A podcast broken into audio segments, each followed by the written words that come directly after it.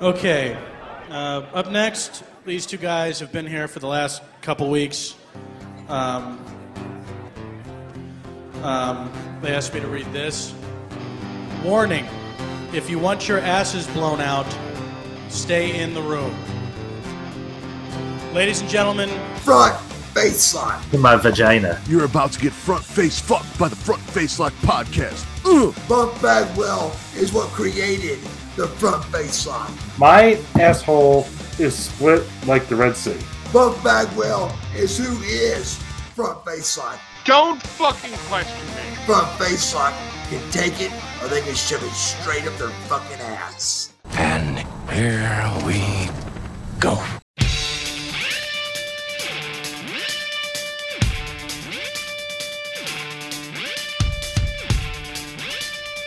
Well, hello everyone, and welcome to another episode of the Front Face Back Podcast. I'm your host Ryan, and with me, as always, is the man, the myth, the legend, the one, the only, Vinny.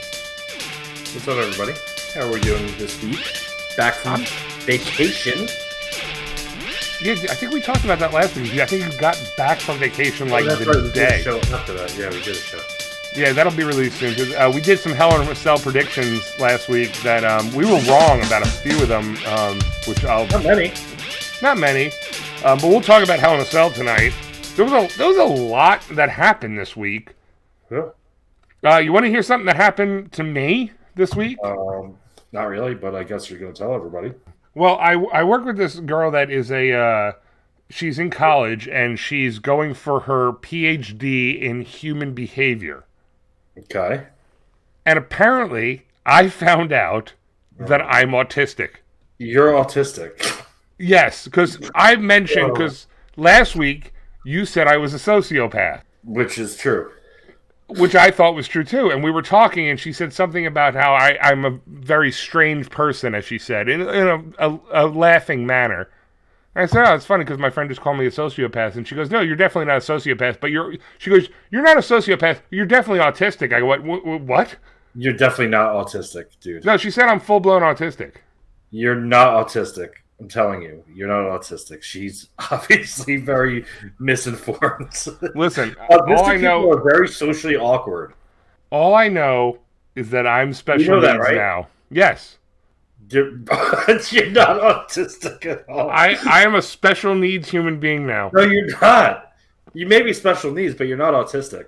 I listen. This is not me saying it. This is a don't care what woman who's going for her her PhD. Fucking, fucking college whore gave you a prognosis in your fucking job.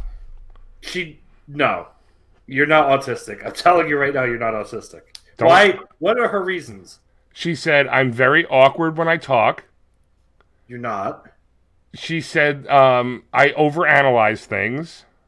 Everyone does. Autistic She's- people don't overanalyze things. Like Well, that. she said that she the way she described it was autism is a circle. it's a spectrum. It's not a circle. I'm repeating. Don't yell at me. I'm special needs. Okay. I know because I have a special needs child. It's a spectrum. It's not a circle. I'm repeating.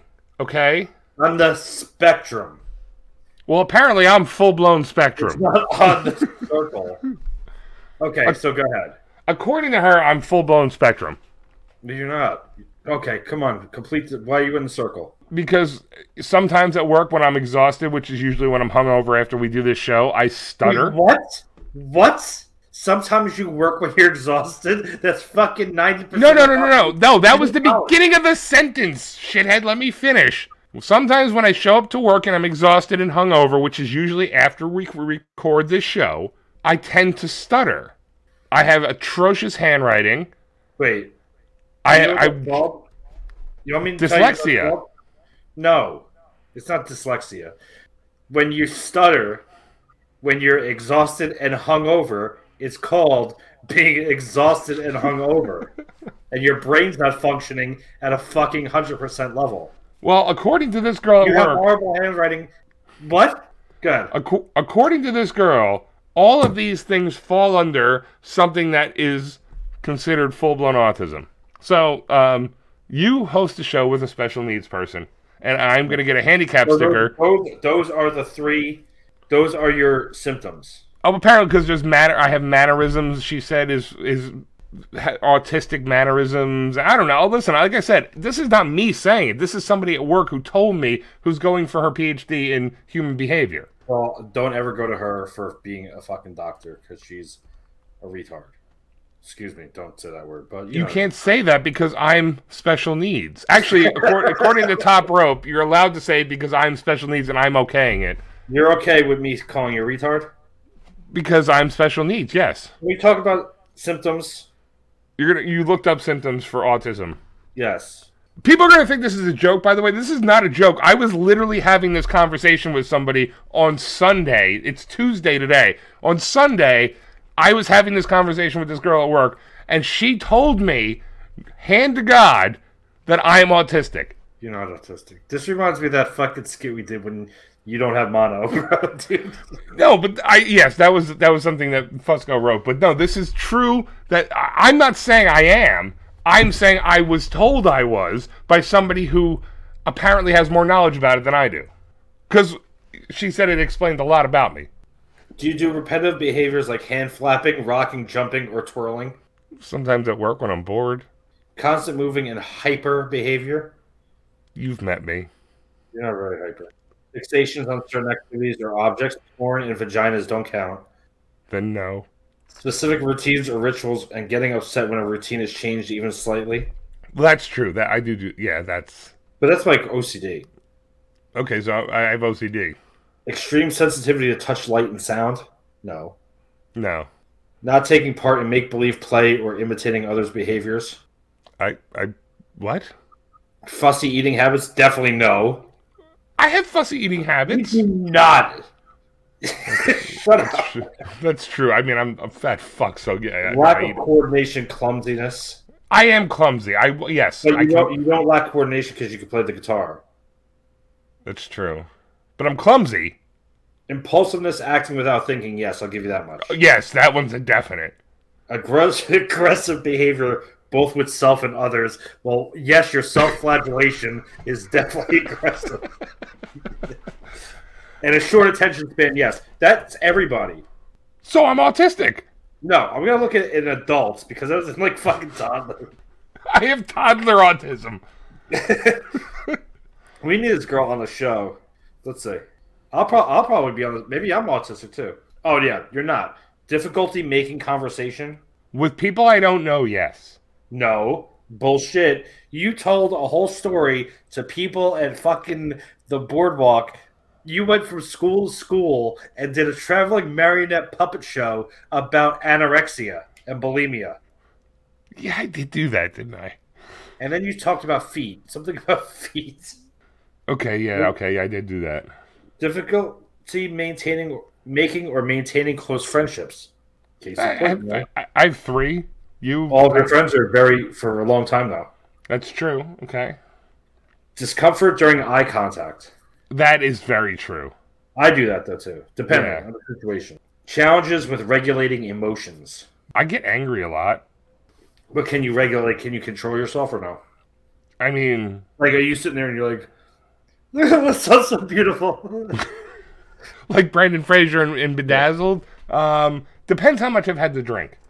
Extreme interest in one particular topic. Yes, I will. If I if I'm interested in something, I will research the fuck out of it. Only one though. Yes.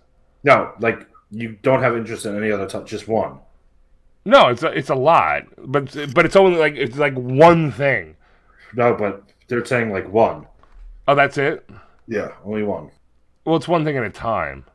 No, it's like if all you focus on is baseball all the time, all the time. No, but like you know, I I- was researching sharks, and then I was researching like Nazis, because I was you know I was I'm a history major. but no, you know, like I'm a history buff. I was a history major. Yeah, but anyone can only research one thing at a time. Frequent monologues on the same subject. Have you listened to this show? Hypersensitivity to sounds or smells that do not seem to bother others. I don't like the smell of dirty vagina. You want to be autistic, but you're not. Involuntary noises such as repetitive throat clearing. That I do do. Yes, because I edited it out of the show. Difficulty understanding sarcasm. No, that one doesn't apply. Lack of inflection when speaking. No. Limited interest in only a few activities. No. Okay, maybe I'm not autistic. Preference for solitary activities. I do. I mean, I stay home all the time. Problems reading the emotions of others. That I definitely do because I always want to make a joke, even when it's super inappropriate. Trouble understanding facial expressions and body language. Well, I'm single, so I don't know if a girl's into me or not. So I guess that counts.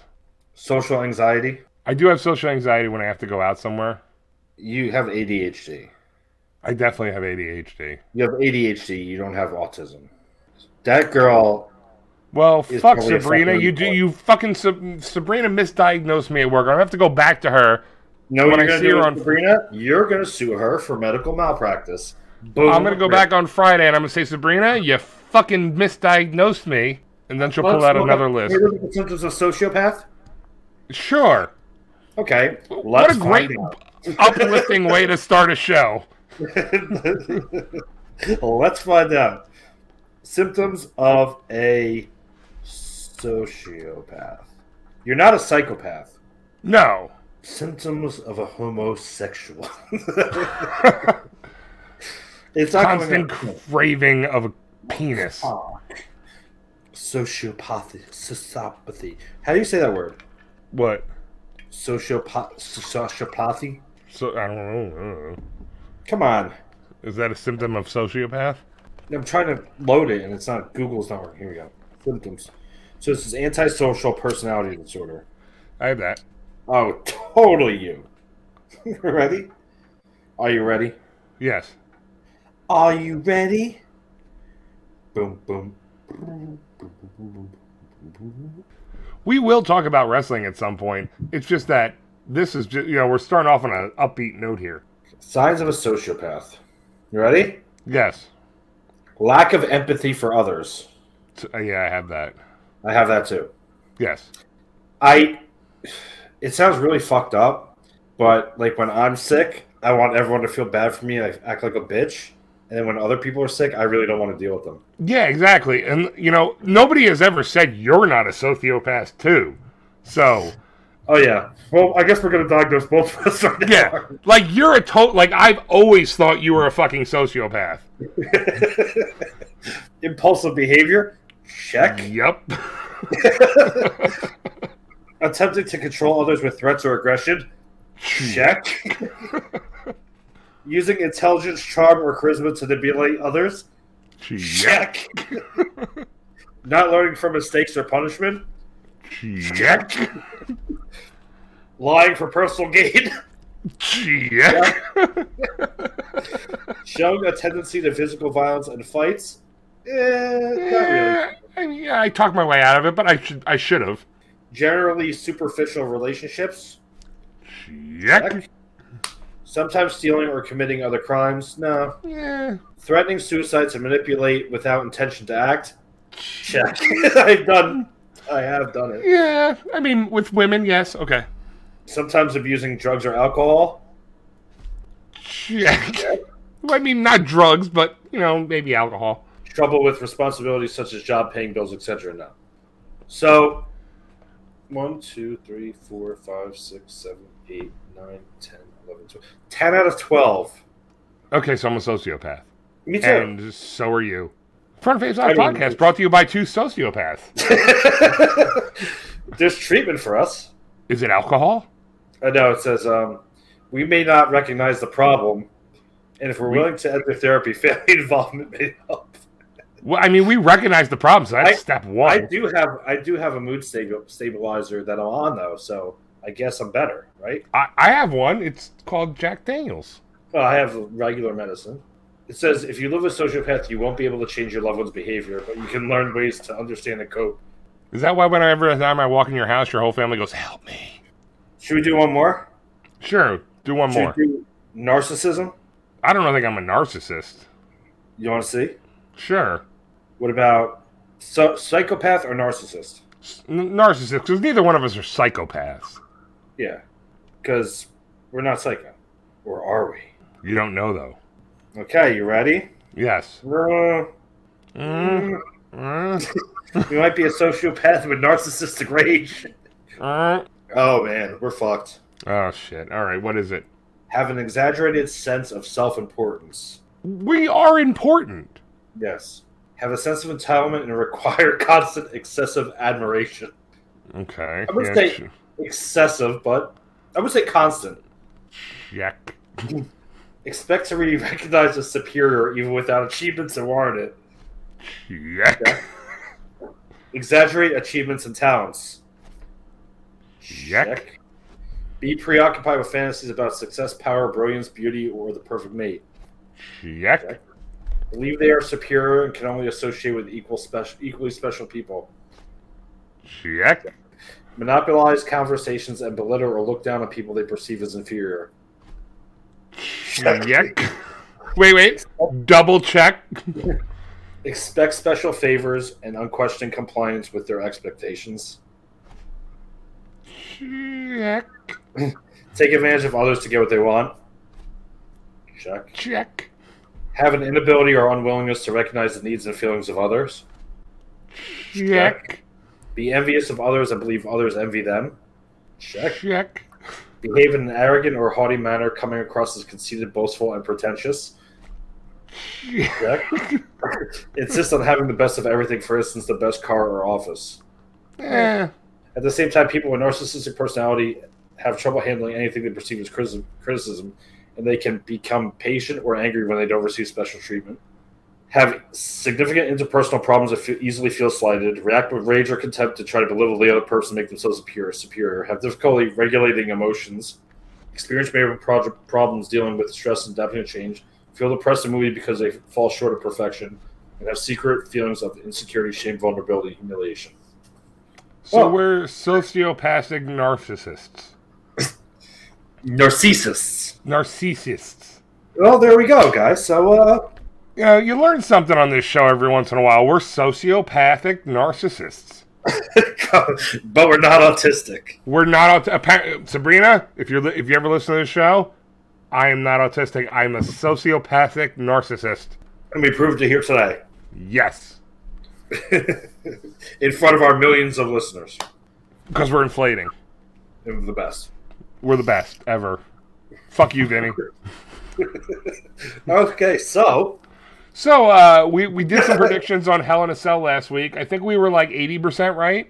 all right, we'll go through the card and we can uh, we'll, we'll say what we did. I'm pretty sure I remember what, what I said. Uh, all right, so uh, we it was Bianca Belair, Asuka, and Becky Lynch. Uh, Bianca Belair won that one. Yeah, we said that. Now, was it true what you? I, I missed the first two matches. Was it true that Asuka grabbed and pulled out the referee's penis, or were you fucking with me? That's fucking good. Okay, so I get a te- I I left work. I was so pissed off because I had to work when Hell in a Cell was going on. Indians. Was that the Indian comedians? Yes, it was. It was some. It was a guy from the Daily. thank yeah. It, oh, yeah. No, that was Saturday. So Saturday, I was working uh, uh, at my job, and I'm a, I bartended at, at, a uh, performance center, but not not the WWE, like a uh, like a uh, theater, and uh, Performing Arts Center. performing arts center. And uh, Saturday was a uh, Indi- Indian like uh, from India uh, people like band, and then there was a comedian that was Indian that was on the Daily Show, and I can't remember his name. And um, Ansari. No, that not the guy from uh, Parks and Rec. Yeah, that's on season. Sorry. Oh no, it was it was, it was somebody else on the Daily Show who's a Russell Peters. Russell Peters.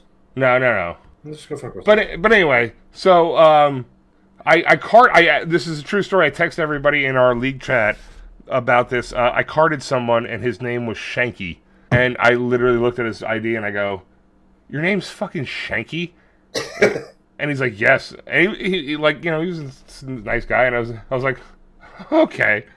And I handed him back his ID and I gave him his drink and I fucking turned around. I had a line and I turned around and I texted everybody in the league real quick. I'm like, hold on, everybody. And I just fucking text everybody. I just carded a guy named Shanky. but uh, no, so Sunday I had to work. To, the the comedian had another show and I had to work and I was very pissed off and I didn't get back to my house until like uh, three matches in. And Vinny texts me when I'm driving home and goes, No, you said no spoilers. First of all, First of all, yeah, I said no spoilers. I'm, I'm driving home. I'm going to watch the end of it, and then I'll catch the beginning of it. And I never ended up catching the beginning of it. But Vinny's like, dude, like six minutes in, Asuka pulled the ref's pants down, put her hand down his underwear, and pulled his dick out and ran in the back. And I said, "Are you fucking kidding?" He's like, "No, I'm serious. It was six minutes in." And I I'm go, I go, it was so weird. Yeah, it was so weird. And I'm like, holy shit, what the fuck? And then I'm like, I thought about it later after the fact. I'm like, how come no one else in our league is talking about this? somebody else should have fucking said, like Tim from Wrestling Index would have would have been the first one to go. Why did I just see the referee's dick? Right, And like, Marcus would have went, "Oh my god, what a dick! I want to suck it." Like, holy cow, dude. Asuka just pulled out the ref's dick. As he's chomping down on casserole that he calls pizza. Right. So Him yeah, and fucking Ritter are feeding them to each other, get their arms fucking twirled and locked together. feeding each other casserole pizza. the sauce goes on top here. I want deep dick pizza. I'm Oh. trying. I'm trying. I'm shoving it They in. His... call me Tim King for nothing. I'm the king of shoving saucy pizza in your mouth. Love you, Tim. You know you. We love you. So, so Bianca won that one. I think we had that. Bobby Lashley beat Omos and MVP, which I think we had as well. Yeah, that too, yep. Kevin Owens beat Ezekiel. That one I think we got wrong. Yeah, I thought Ezekiel was going to win. And I thought they were going to do something with Elias, but uh, they, They did not. It was kind of weird that they didn't do anything. Like, because Kevin Owens, the whole match kept going, Elias, Elias, this is Elias. And it seemed like they were going to do something to make it seem like it wasn't Elias. Like, I, I saw something funny that Ezekiel wants to win the tag team championships with Elias. That'd be amazing. I'm still I'm still holding out for when they have like Ezekiel doing something and then the, the guitar strums and they have a pre-recorded Elias Yes. thing. Yeah, something. Uh, then it was Judgment Day versus AJ Finn and Liv Morgan, and there's that great meme of Liv Morgan staring at Rhea Ripley's ass. But Judgment Day won. her balls hanging under her ass. Rhea Ripley is fucking gross, dude. I'm sorry. She never She used to be be. hot. Yeah. She used to be hot. When she had long hair, she was hot. She's fucking gross now. She sucks as a wrestler, and she's fucking horrible on the mic. She's bad on the mic. I will give her that. I still think she's kind of hot, except for when she poses and flexes. I think she's like, oh, don't Maybe do she that. needs to get rid of the black lipstick and like and the stop being. I'm not saying stop being got. The the short hair doesn't work. Yeah, grow the hair a little bit. That's the. I think that's the only thing that's really kind of holding her back from being like super. I'm hot. not saying like she wouldn't be like I don't care if like a girl's like bigger, like her her body's all right, but it just makes it like I don't know. I think it's the hair and and the lipstick. Like I don't know. It's just, I- there's some things not working for her. I, th- I think it's mostly the hair because I think when she if she had long hair, I think she was hotter. Yeah, but uh, yeah, the the meme Liv was looking at her ass and it's like oh everyone else is. But uh, we'll get in. We'll get back I into think- I Judgment think Day. we said that Judgment Day was going to win that, right? I think we did, and uh, I know you want to talk about Judgment Day. We'll get back into that after we go through the card. Yeah. Uh, Madcap Moss versus Happy Corbin. I think, uh, like you said in the league chat, I think uh, Madcap Moss is going to be a champion. You George Foreman guaranteed it. Yeah, George Foreman guaranteed it. Um, I love Madcap. I, I think he's phenomenal. good, dude. Like I didn't like him in NXT because he was with uh, Sabbatelli and Moss years ago. They were a tag team, and Sabbatelli actually was a like a Phoenix Cardinal dropout or like some NFL dropout, and he was like in his late thirties trying to be in the in NXT, and they had a big story on him. And he was in good shape, but he just didn't get over the crowd. And then they broke up that tag team, and Moss was his tag team partner, and he was Riddick Moss. I, was it Riddick Moss? Yeah, I think it was Riddick Moss at the time. Um, and he went up to to the main roster like, oh, they have this fucking guy on the main roster, and I because I didn't like him when he was in that tag team. And then he was at Corbin. I'm like, uh, you know, he's kind of funny, but he still kind of sucks. But I think he, he he's he's uh won me over a little bit. I like his personality. I hit, you know, he's got a good look, and he's actually pretty talented in the ring. He's got a good physique. And he, yeah, he's got a good physique, and he get you can tell by like when he gets hyped up, he got like he pumps everybody up. People are behind him. He's getting over the crowd. He's definitely getting over. I think he's a very good talent. I think uh, I'm glad they got rid of the Madcap Moss, like quote Yeah. unquote, like with the suspenders and everything. Yeah, yeah, They turned him into Gentile Goldberg. Big Papa Moss or whatever the fuck. They, yeah, uh, uh, Big Mossy, uh, what was it? Uh, Big Bad Mossy Daddy. Yeah, they had a. You know, I don't think that he's ever going to be a um, universal champion, but I do see him maybe being a U.S. or an intercontinental champion at some point. For sure. Absolutely. He, I think that what they bringing him back the way they brought him back, I think that really set him up for the the top mid card tier. And I, I, I mean, I love Corbin. I think he was better as the lone wolf. Yeah, me too. Mm, not, not to be confused with the night wolf, but I think I think he's still a good talent. So I, th- I think that's a good feud they have. So there's a couple people, uh, but I'm just going to focus on Madcap Moss right now. So Madcap Moss hit Baron Corbin with the, the chair and the stairs. Yes, That was to write Corbin off TV, obviously, I think, for a while. probably. Yeah, like he's got a neck injury or quote unquote Yeah. whatever. Or throw it in, yeah, whatever. And I think that Corbin is going to come back as Lone Wolf again, or a different gimmick. He's not going to be happy or, you know, those two. I think he's going to come back as actually the Lone Wolf. I, ho- I hope they do because as, as much as a good wrestler he is, I don't He's think excellent. that. Yeah, he's phenomenal. Like I, I just don't think the happy Corbin gimmick worked for him. Yeah. Um, I don't think the King Corbin the- either worked. Or the Constable Corbin. yeah, Like just the lone wolf Baron Corbin, I, I it'll be hard to do without his hair. But he just went back to wearing like, you know, the the fucking black t shirt with the, the jeans and, and just being a fucking total badass that wipes people out in seconds. Because he was dominant. He was just fucking end of dazing people for he was undefeated for a very long time. yeah. I remember when he premiered at the uh, Rumble that year. I remember I, I didn't know who he was because I wasn't watching NXT at the time, and my brother was like, "Oh shit, I love this guy. He's awesome." And he came out. He was he was in the Rumble that year for a while. And he, he does that cool move where he slides out of the ring, comes around, I love that move. in, and then the end of days and the deep six are great. Yeah, he, I think he's just a great think talent. wrestler. With the right gimmick, he'll he could definitely. I could definitely see him being a champ, like a world champ. He could be. He he's got the talent and the the physique to be a world champion, and he's He's got the the charisma on the mic. Yeah, And I think, uh, like I said, Madcap Moss or Moss, whatever the fuck he is now, he's got a lot of talent on the mic as well. he's gotten better. So who, who's uh? Then then you had a Theory and Mustafa Ali. I actually kind of for a split second thought Mustafa would win because it was Chicago, but um, this might have been the end of the Mustafa punishment. Because Yeah. there's, you know, everybody's saying, rumoring that he's getting punished because he wanted to get out of his contract, but now he's getting a ton of TV time. I think he's getting this to speed up his exit. He'll definitely be in AEW in the next year. Uh, he's an amazing wrestler as well. But what's crazy is he was given um, apparently personalized ring gear. He was in his hometown, and his parents were there, And they still And made him lost. that. and he lost clean. Yeah, that's why I think it was. It, this was either the end of his punishment, like you know, okay, fuck you, you wanted to leave, this is it, or this was their way of saying, okay, now you can can leave. leave.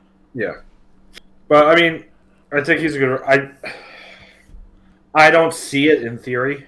I'm not overly impressed with him. I don't think he's this amazing talent. I really feel though that he is, uh, and I said it in the league chat. You know, Vince obviously sees something in him, and he's a young guy, and he. I'm not saying he doesn't have talent. He's just not doing it for me. He's got the Tyler Breeze gimmick, and he reminds me a lot of Cena. And I really feel that he's going to fight Cena, and they say Cena's coming back. So I, I have a feeling he's going to fight Cena. You think Cena's the one that takes the belt off him because he's probably going to have it for a while. They keep saying that he's the youngest champ, you know, U.S. champ in, uh, you know, in history or WWE history at least. Do you think Cena's the guy that comes back? They come back and have the U.S. Open challenge and all that shit. I mean, I don't know. Uh, You know, the thing with with Theory is, I think Theory has a lot of talent. Yeah. I don't like you said. I don't like the gimmick. I don't like the selfie thing. I don't like the A Town down. I actually think he might be better as a face because he's not getting the heat a heel normally does. No, they said they had to fucking filter in the booze on Raw. The editing team pumped in booze sound, like on TV. Oh, see, I didn't know that. I didn't I didn't Yeah, read they that. were saying that like the booze were filtered in. Yeah, I don't think he's getting the heat a normal heel does. I think he might actually be better if they changed him to a face. I don't think he's getting any reaction. I, you know what? You know why? I'll tell you why. Because of his stupid mustache chin strap thing. And goatee. he's not facing anyone who's really. I think the fact when they were in Chicago in the Hell in Cell, they thought Mustafa Ali was going to have this huge Chicago hometown reaction, and this was going to get Theory more heat for beating. I don't think that worked, especially beating him clean in the hometown. Doesn't give the guy more heat. If he did an underhanded win or like just fucking decimated him in the in the hometown, I think that garners more heat. But um, yeah, I don't know. Theory doesn't really do it for me. I, I he there's not something where I'm like, oh my god, I have to see Theory. Run. I can't say anything that he does. I'm like, oh, it's so great. I, I- you know, like when they brought him up, I was like, oh, they brought him up. Like it, it- he was in such a pool of talent with Gargano and all these other people that I was like, oh, they, they brought Theory up. Okay, let's see what they're gonna There's do with them. Vince McMahon him, obviously. And, and if Vince, and like you know, we've always said, if Vince can make a superstar in anybody, so if Vince sees it, he's gonna make it. I mean, but I it, it's with everything for the you know the law of averages. The ten times you fucking shoot a basket, or not even shoot a basket, 'cause that's not a bad match. But like in baseball, in order to be successful, you have to hit three out of ten times. Okay. Yeah, you know, you're still batting 300 there, so Yeah, but it's really not that good if you No. think about it. But I mean, you know, every ten people that Vince brings up, maybe two, maybe three make it because you look at a lot of NXT talent that he brought up and they became nothing. which you know is an argument you can make. Like, oh, Vince hates NXT talent. Does he? Seth Rollins, Roman Reigns, Finn Balor, Austin Theory, Bobby Roode, Ricochet, Ricochet, Shinsuke. Shinsuke, Sasha Banks, Bayley, Charlotte Flair, Becky Lynch. Like, he doesn't hate Bianca NXT. Belair. Bianca Asuka. Belair, Asuka. He doesn't hate The, NXT the whole talent. fucking women's division is NXT. Yeah, he doesn't hate NXT talent. He just he wants them to be what he wants them to be. And if they make it, they make it. If they don't, they don't. It's different. feel it's it's got to be different. You know, I feel NXT. I, I feel that I'm sorry to interrupt you, but I feel that the when they come up to the main roster, Vince wants them to be Vince's creation. So he sees a lot of things that go on in NXT that he doesn't believe will make the transition to the main roster. Because in NXT, you're looking at fucking three thousand people. You, well, that, that's what that was my point. Is like you know you and I, I agree with you 100. percent My point was going to be exactly that. You're going from a, a crowd of let's say 1500 because that's a small arena. The, at least the new one is. You're going from a crowd of 1500 to 50,000, 75,000. Vince knows, as much as you want to say he's a shithead and he's a racist and all this stuff, he knows, hey, you know, the, the guy that was getting over in a crowd of 1,500 might not get over in a crowd of 75,000. Yeah, so, it's not marketable. yeah, let's try this. And sometimes it works and sometimes it doesn't. And a lot of it is because the guy can't get it to work. And that's the thing. You get your time. You get, you, you know, I think it was Vince Russo on the show said, you know, you get the most valuable thing is TV time, and if you get TV time, you got to make it work for you. And I'm not sure what NXT 2.0 is pulling in ratings wise compared to NXT a couple years ago.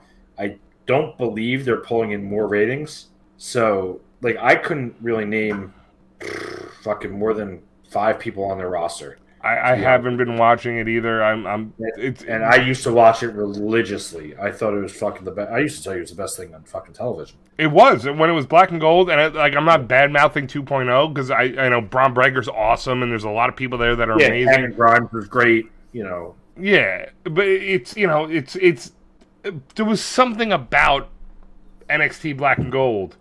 It was raw. That was to me. It was raw. Like it was. It, was very limited storyline. It was very straight to the point. But you know, we hate each other. We're gonna fight, and everything was like it felt real authentic.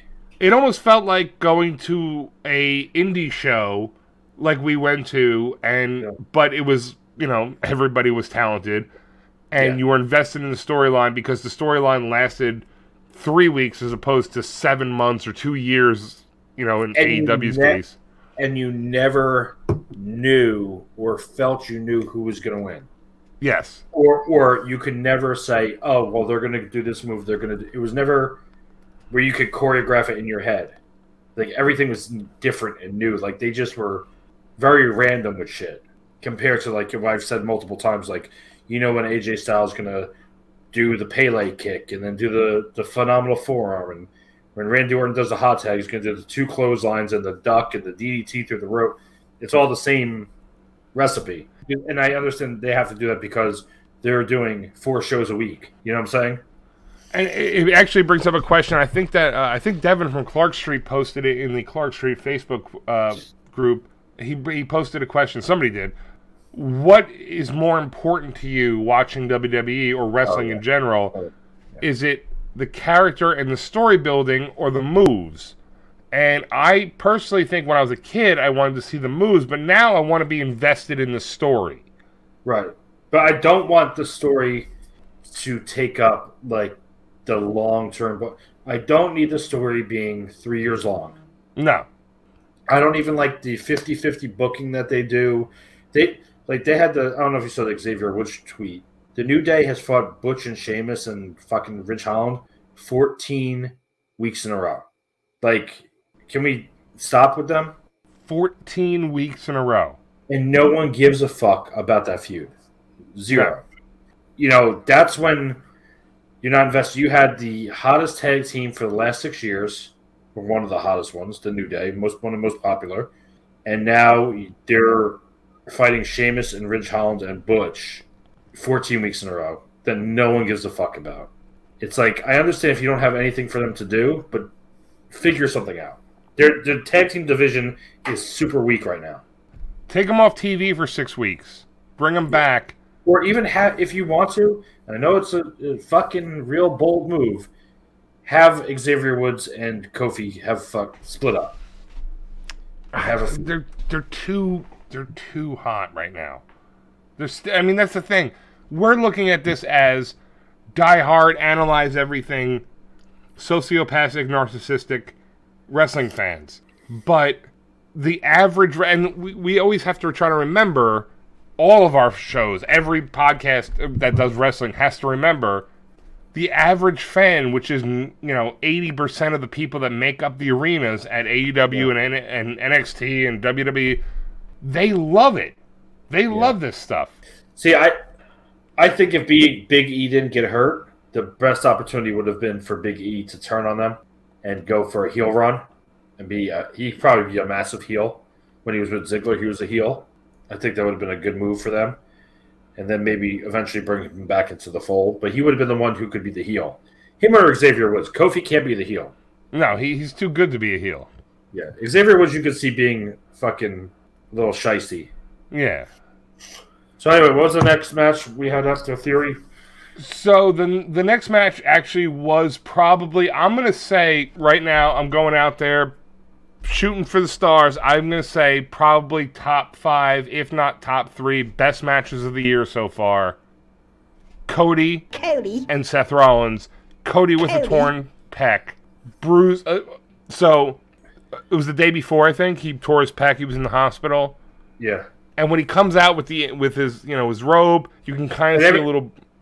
and everybody was talking about oh what's going to happen you know he tore his pec and you're like oh is this like sure it was a bullshit like Yeah, and then the rumor was, oh, Drew McIntyre's going to take his place, and it's going to be this whole thing. And then, like when he comes out with his, you know, his his robe on, you see a little bruise through the thing, and then he takes the robe off, and it's this fucking gigantic bruise down his right arm, in his chest, and you could see the whole match. He's favoring his right side, but I gotta tell you, that fucking match was unbelievable. And I'm not a Co- well, you know what? I'm a Cody fan now. Cody. yes i'm a cody fan now too and I'm, I mean i was a cody fan kind of when he did stardust shit just because i thought it was funny but i hated legacy cody rhodes but when Yeah.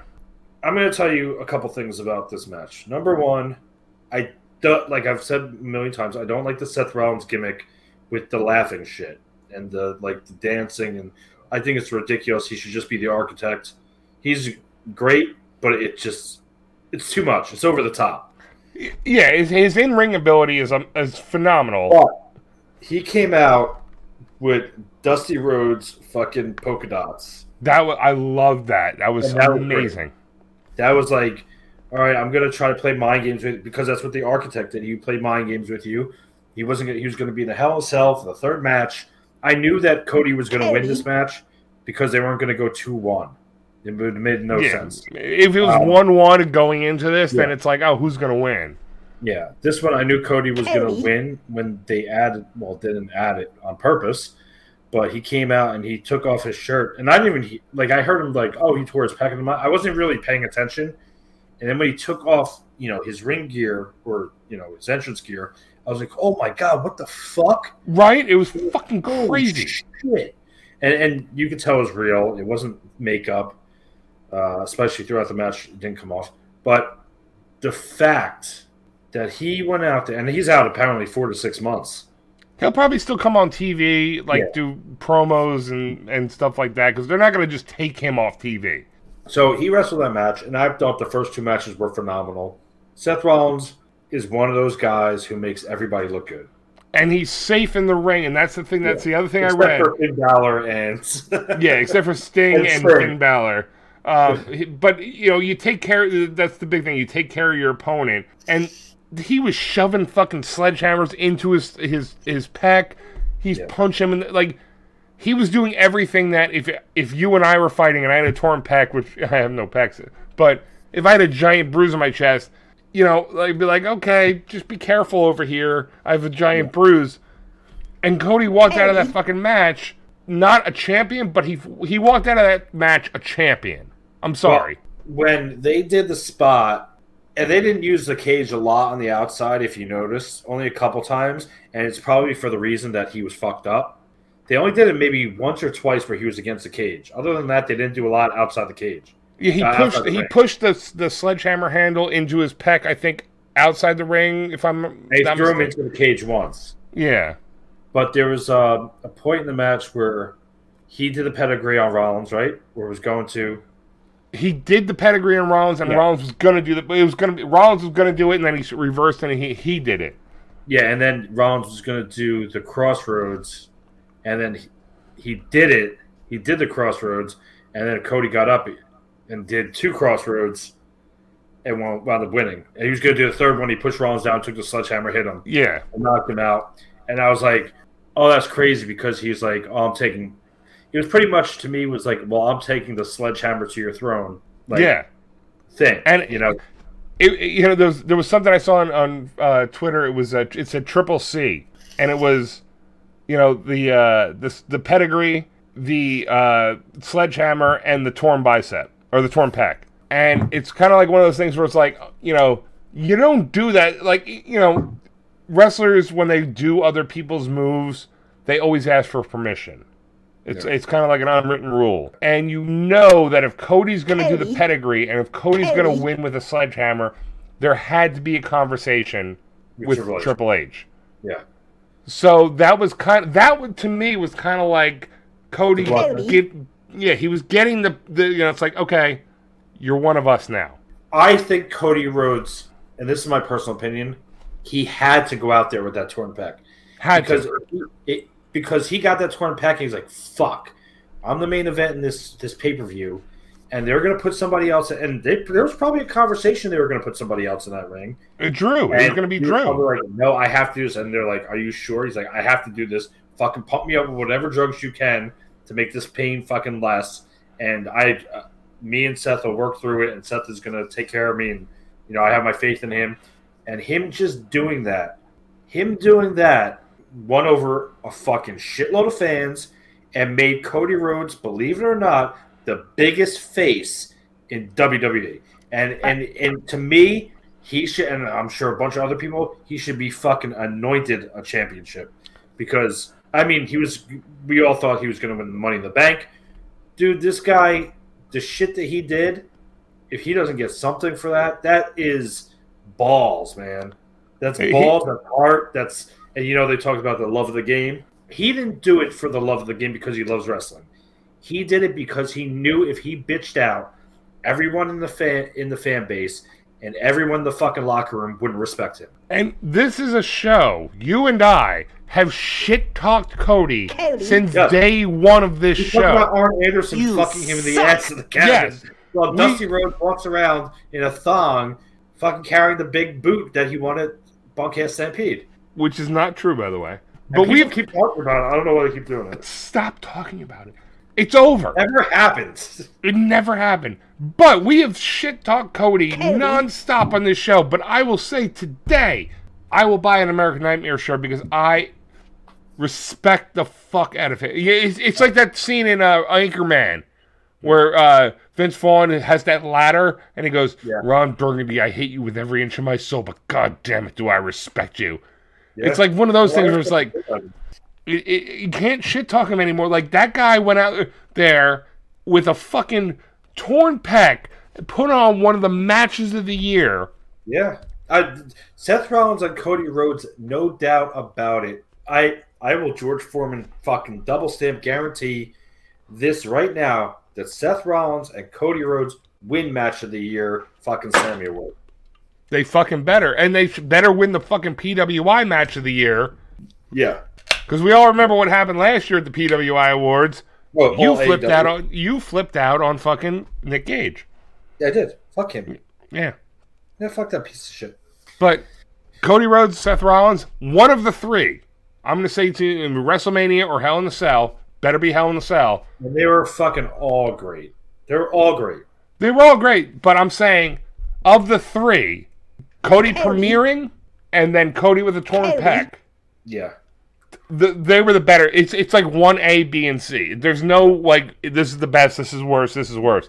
And, And- we and- fucking hated Cody Rhodes. And, and when it came down to Raw and Seth Rollins, she was like, oh, I respect you, blah, blah, blah. And he came back and he attacked Cody Rhodes with the sledgehammer.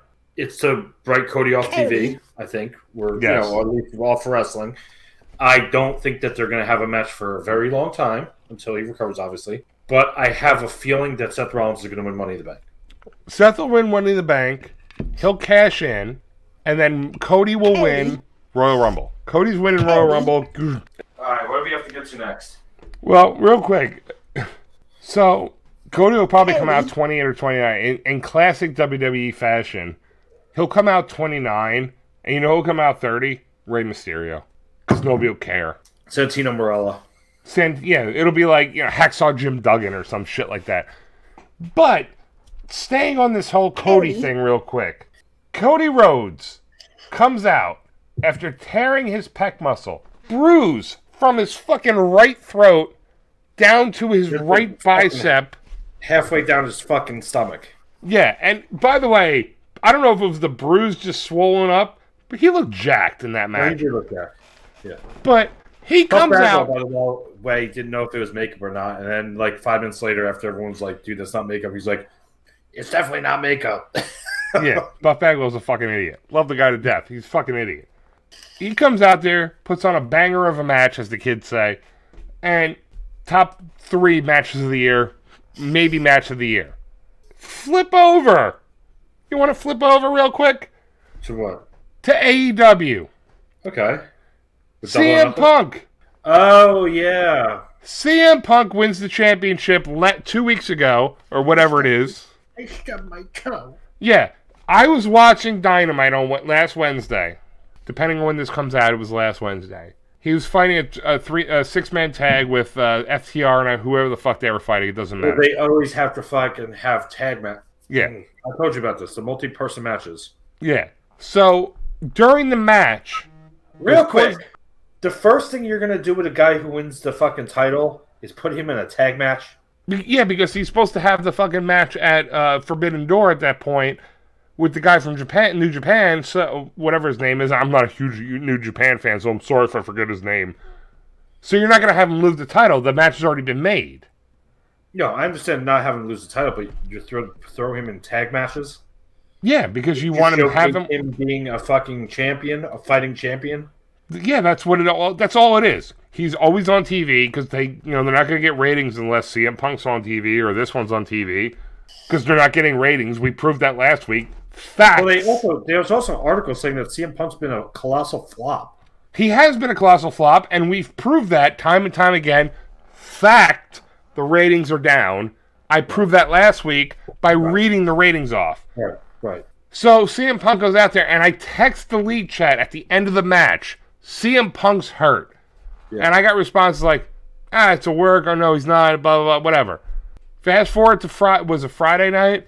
No, it was whenever we were recording. It was you know whatever the hell it was last week. It was My Saturday. said- Friday, Friday or Saturday? That was Yeah, Friday night or Saturday night? whatever night. No, it was Thursday. No, I wasn't back home Thursday. All right, so it was fr- yeah. We recorded Thursday, Friday night. We were we did the show. My brother texted me because he was watching Rampage, and he said CM Punk's injured. He's out out for X amount of time. He has to get surgery because he stubbed his toe. And you watched the the match on Wednesday last week on Dynamite. At the end of the match, he's sitting on the ropes. He's playing with his foot and he looks up at the one of the guys from FTR and he goes, ah, "I fucked up my foot." And I that's when I text the lead chat. You can fucking look it up. Fact. He said, "I fucked up my foot." Fact. I said he's injured. Two days later, interim champion. First of all, fuck you with an interim champion. So you're going to give the belt to somebody else until CM Punk's better. So you have a champion that means nothing. Second, you're going to have a champion that's going to have the belt. And it's going to be MJF or it's going to be somebody else, Moxley. Moxley. And then he, what are they going to do? They're going to do the same bullshit WWE did when Cena won the belt, when Cena, uh, when Punk left, and then all of a sudden Punk's music's going to hit. And he's going to have a belt, and then they're going to go belt for belt to unify the two belts. And that was the same thing with Jericho, wasn't it? I think they did the same thing with Jericho. Jericho had a belt and somebody else had a belt, and then Jericho unified the belts. But they did it with Shawn Michaels and Razor Yeah. Ramon. Yeah. In the 90s. Yeah. It's not a new storyline. But having a s- interim champion is a stupid idea. So you give a guy a belt. Let's say they give it to No somebody. matter they- what, no matter what promotion it is. well, no, no matter what promotion, doesn't matter. But the way at least WWE did it, it was like, okay, now we have a new champion, and then Michaels comes back. I never, you know, you know, was after the whole Dean Douglas thing. He relinquished the belt. Then he's like, no, I didn't really, you know, I, I still have the belt. And then it was, you know, Cena won it because uh, Punk left. But if you're doing an quote unquote interim champion, let's say they give it to somebody who deserves it. Let's say they give it to a Pac or a Darby Allin or where the fuck's Orange Cassidy been? You know, one of those guys. Fucking And then Jungle Boy. Or Jungle Boy. And then all of a sudden it's like, no, I'm CM Punk, I'm back. It's my belt now. Okay, here we go. Yeah, so what about the guy you just had the interim championship on? Fuck him, I guess. No, because that's what it's going to be. It's going to be them fighting each other, and that's going to be the storyline, and it's fucking stupid. Here's what it should be, and you could disagree with me. You could have an injury, and, and that's fine, and you can remain champion. But I think there should be a compete clause. If you cannot compete physically within a certain amount of time, you relinquish the belt. They did that with Sami Zayn in WWE. He was So the it's 30 Intercontinental days, Champion. 50 days, whatever you make that time frame.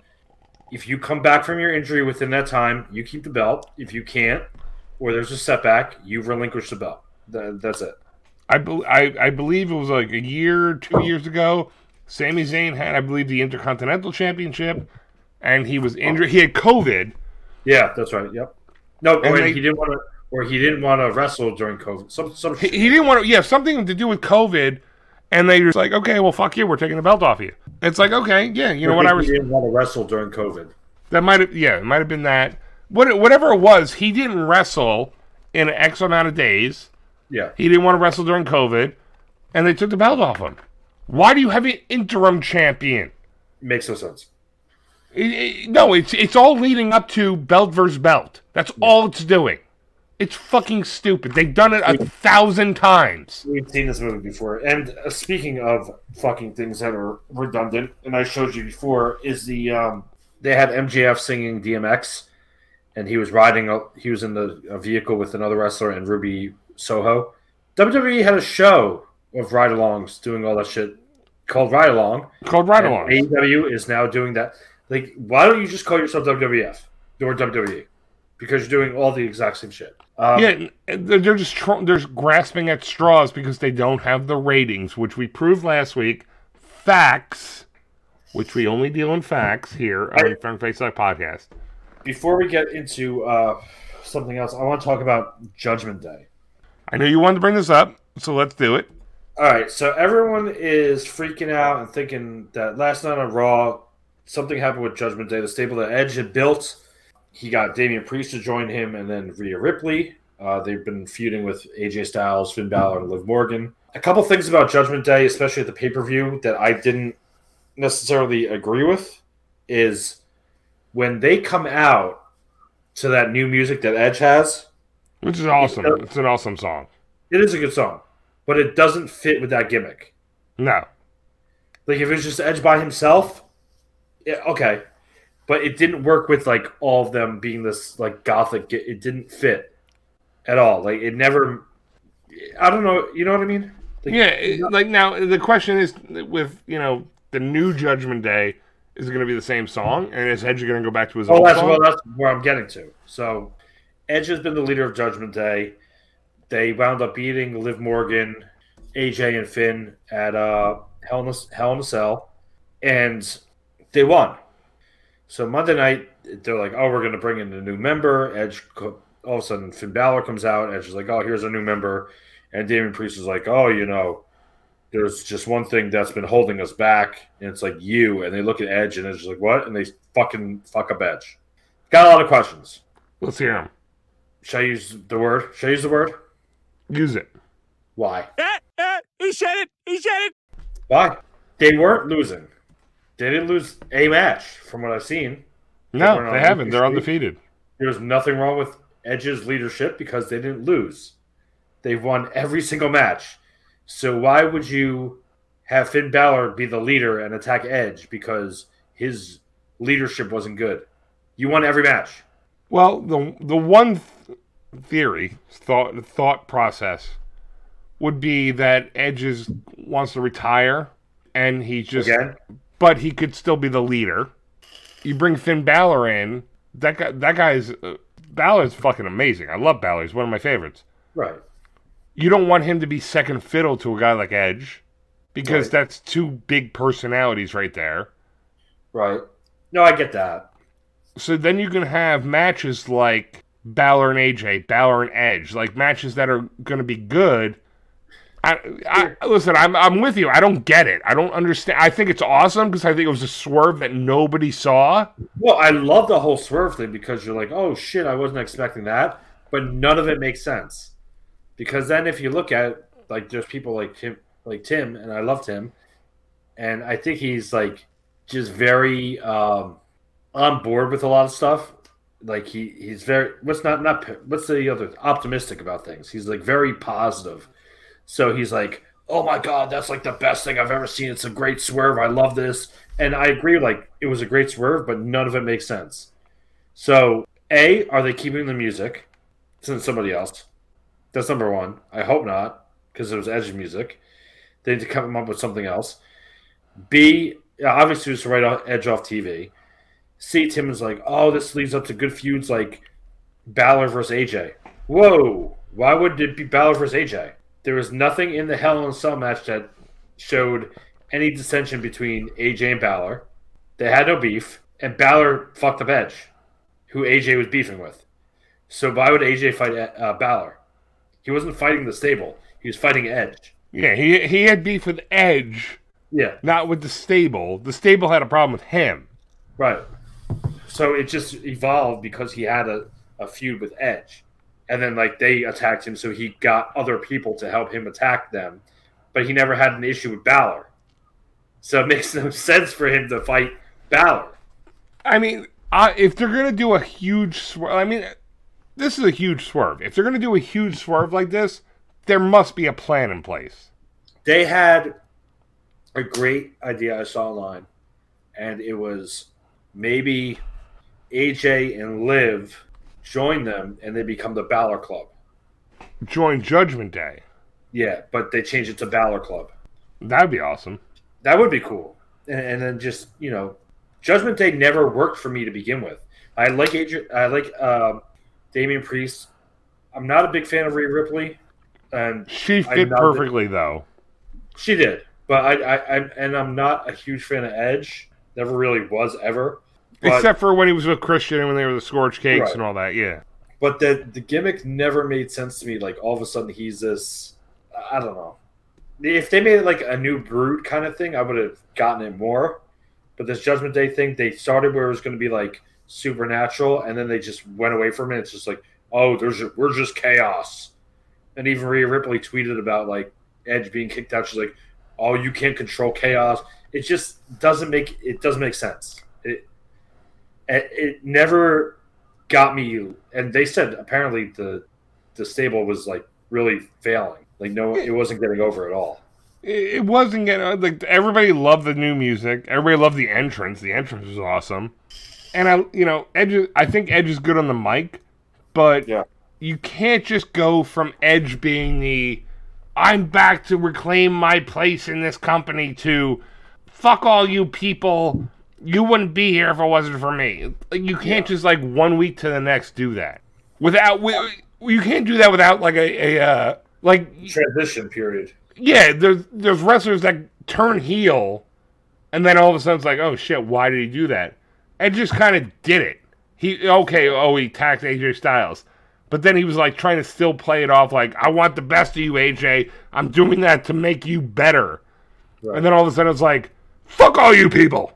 It, was kind of like they wanted to make Edge the um, oh um, your mentor kind of thing, and I'm going to show you guys how to be, you know, as good as I am. And I kind of got that. At the same time, they tried to make it like a gothic thing, thing but Edge isn't gothic anymore to me. Yeah, like if it was still Edge in the Brood, then yeah, okay.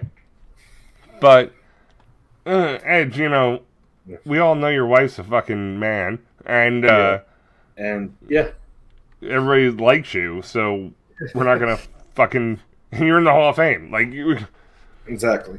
Oh, that's another thing too. At the end of Hell in, Hell in a Cell at that match, Mhm. Finn was on the top rope, and Finn Balor has problems with top ropes and pay per views. And he was waiting to do the coup de grace, and Rhea Ripley stood in the way. And then he jumped and missed. fell, got speared by Edge and lost. Why So would why you would you- join the next day? it made no sense. I think that's why they it was such a big swerve because there, no nobody expected it. But there had there should have been like just something to like a like a- moment where there's like a eye contact Yeah. or something yeah. which brings you back to the whole like storytelling thing you you know a lot of us want storytelling like why why is finn joining you know and being the leader of judgment day now And why would he be the leader? The other ones well i have mean been he's, there longer he, than he's him. he's the best of all of them i mean let's Yeah, be but they were honest just like, okay, you can be the leader. We were tired of three weeks of Edge. i've been i've been following ed for three weeks and he sucks He sucks. He ain't the edge of old. He's dating. He's married to a man. His wife's penis is bigger than mine shut up Rhea. Beth Penis. Beth Penis. Did you say anyway. wait? Did you say best Penix? Beth. Beth Penis. No, what you said or what you should have said was Beth best best Penix. No, Beth Penis. Best Penix. No, Beth Penis. No, I get what you're saying, but if you're gonna go penis with Beth Pe- Phoenix, say best Penix. No, Beth Penis. I know what you're saying, but if you're gonna do the throat, you autistic fuck. if you're gonna do the pun, why not I just go Beth Phoenix? Phoenix. best Penix? Beth Penis. best penis Why would it be pet best pianist? because she has the best pianist. You just said pianist. Pianist. Like, Yeah, she's a good piano player. I don't know if you knew that. yeah, she's like Adrien Brody. Yeah. So, what was So, next? Vinnie, um, the it's, agenda. it's time for another segment of free floating hostility. Free floating hostility. And I know something here is pissing you off, and I got a, I got one that's gonna fucking set you off. But I want to hear yours first. I told you mine today. Yes, and I want I want you to tell me again. Periods. Women, he's not talking about end of sentence. No, periods. End of sentence. Do you, no, not end of sentence. Periods. End of sentence. Why do you keep saying end of sentence? I mean periods. Like vagina, vagina, Oh. bloody vaginas. Bloody vaginas. Okay. And I know what I hate more than anything, more than more than periods. What? When women say, "Oh, my monthly friend is visiting." and Flo is here. No, no, my monthly friend is visiting. Bitch, that's an enemy. If you're preventing me from having sex, that's an enemy. That isn't a friend. That's not an ally. Vinnie's wife obviously has her period. But am I right or wrong? No, you're right. An ally does not prevent you from having make making coitus. An ally doesn't prevent you from doing anything. A foe prevents you from doing something. Yes, a foe or fiend, A an foe- enemy. But periods, bloody vaginas, I don't like them. I don't, you know, to be fair though, I don't think females like 'em really that much either. They I like them enough to call them friends. That's true. A lot of women do go, oh, my friend is here this month. They can easily just take pills and not have them. Or they could just, you know, become 70 years old and just not have them because they're on menopause. They could take out their uteruses. Just take them out. Just like- fuck it. Get rid of a kidney. Just take it. I don't want this shit. Don't want it. Now I understand like women must not like them because they get crampy and shit. But like you're preventing a lot of stuff that we need as men. But you could always have sex in a shower. Why do they make you mad? That you're pissed off at the world. You, it's not that you're not used to it. If it's like if it's something that never happened before, you're like, God damn it! Like I, fucking hit my pinky toe on the I side stepped on a nail. God damn it! Fucking, I got, a- I got a splinter. That sucks, and you- it's, you have every right to be mad. But if it happens all the time, it should be something that's It's just used to it. It's like, ah, You should, shit. you, should, you should be giving me attitude because it's happening to you. I didn't do it to you. I certainly didn't do it to you. God or whatever being created you, that that's what did it to you. The chromosomes that made you a female did it to you, right? Am I am I right or am I wrong? No, you're wrong. You're right, and it's funny because you just spent a week and a half in uh, the happiest place on earth, and now you're coming back going fuck periods. Yeah, fuck them. What else did I say up here? You asked me if I would rather. I get very nervous because Vinnie will text me random text messages. Would you rather? Yeah, it'll say "Would you rather," and then five minutes later will be at the actual question. Get fucked by the young bucks or FTR? Yeah, it's one of those. But today, while I'm at work doing nothing, I got a uh, I hate periods, fuck periods, blah blah blah. It was like this whole rant that he just said, and then he said, "Would you rather?" And then I sat at my phone and I looked at it. Fuck. And I said, "Oh no, Here it this comes. go- this is gonna be bad." Because it was the it was the Facebook message where it was the typing, that the emoji was going on, the typing, and I was like, "This is gonna be a long one." And it said, "Would you rather fuck a bloody vagina or a smelly vagina?" And I said bloody because I said you could just do it in the shower and it's automatic cleansing. Why does the blood shut off though? Shut off like a fucking hose. You never mean that? I'm not married. I don't get that involved in a girl's cycle. If you bang the chick with like a period, usually when you're in the shower, it like turns off. Oh, I don't know. I just watched the. I did it once, and the, the blood. Just, look? You're like, I'm not looking. no, I wasn't I'm looking. watching down here and not not looking. I'm not looking at the psycho crime scene. Let's go. I'm not looking at the the the, the scene in The blood Psycho where she's getting stabbed and the blood just dro- going down the drain. Syrup. If for all of you uh, movie movie people, black and white movie, and there was actually Hershey syrup used as uh, the It was because they couldn't get the red. No, I'm not looking at that. Oh, so like I said, I don't like I don't like blood out of vaginas. I don't like them. I would not invite them to my birthday party. You would not let, rent them a magician. Not not on my guest list. Um, no goodie bag for the bloody vagina. They're not getting. it. It's like, here's your bag, here's your bag. Oh, excuse me, period blood. Get the fuck out. You were not invited in the first place. Um, excuse me, party crasher. You are not getting this delicious bag of sprees and fun-sized Twix.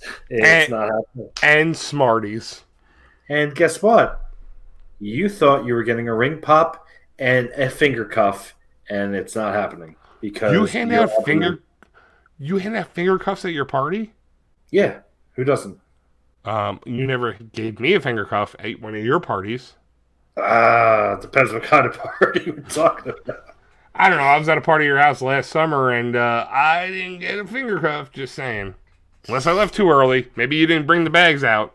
Ran out. Ran out. You know what? You know what's not grabbing a broomstick and getting blindfolded and hitting the pinata? What? Uh, bleeding vagina. It's got to sit on the sidelines and watch the rest of us try to get the candy out of that fucking We're gonna all donkey. having fun while you're sitting there being miserable, bitch. That's that's that's how I feel. I Do you don't like have a uh, like period detector when a woman walks into your parties?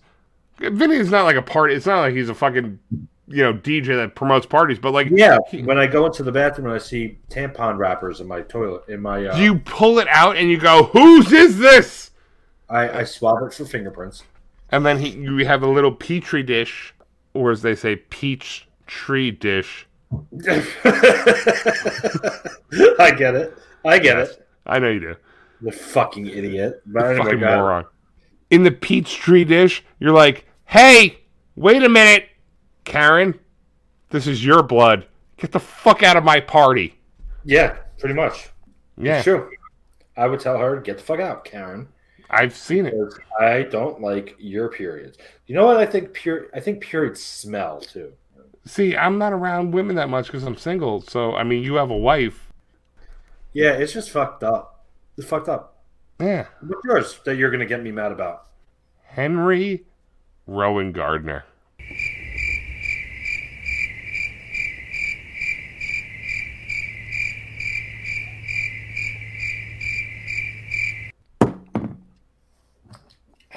Want to make sure I heard you right. You heard me right. Henry Rowengartner. Henry Rowengartner. Are we talking about like 1993 ish? Yes. Thomas Ian Nicholas. Yes, it it was like 93, 94. Thomas Ian Nicholas, Daniel Rookie Stern movie, Rookie of the year. Rookie of the Year, Daniel Stern directed, Thomas Ian Nicholas, the guy from American Pie, Henry 1983, I was right. Gary Busey was in it. Gary Busey, Daniel Stern, Thomas Ian Nicholas, the black guy who was the coach. The black guy who was Danny Glover. No, he wasn't Danny Glover. Oh no, he was in. um He was in Angels in the Outfield. Yeah, uh, the guy kind of looks like Danny Glover.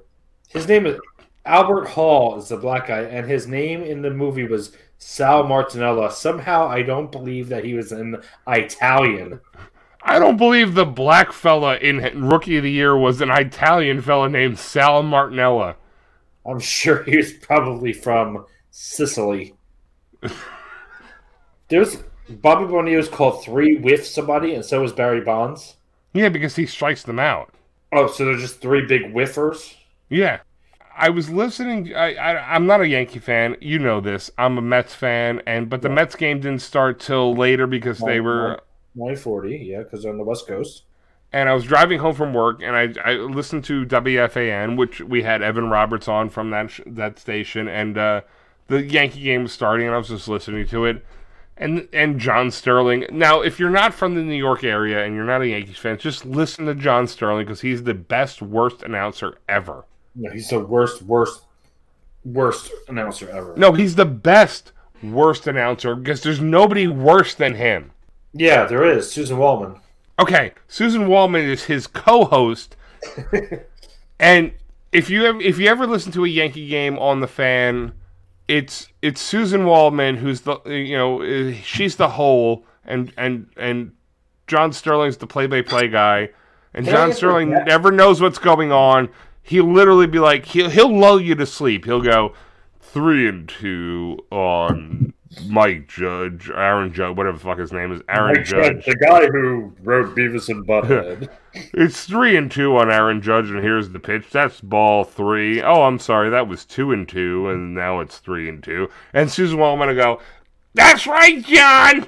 It was three. It was two and two, and now it's three and two. And he'll go, "Thank you, Susan." Like it's the worst Oh my fucking god, comment. did you see the mushroom tip of Aaron Judge's penis through his pinstripes? It was amazing.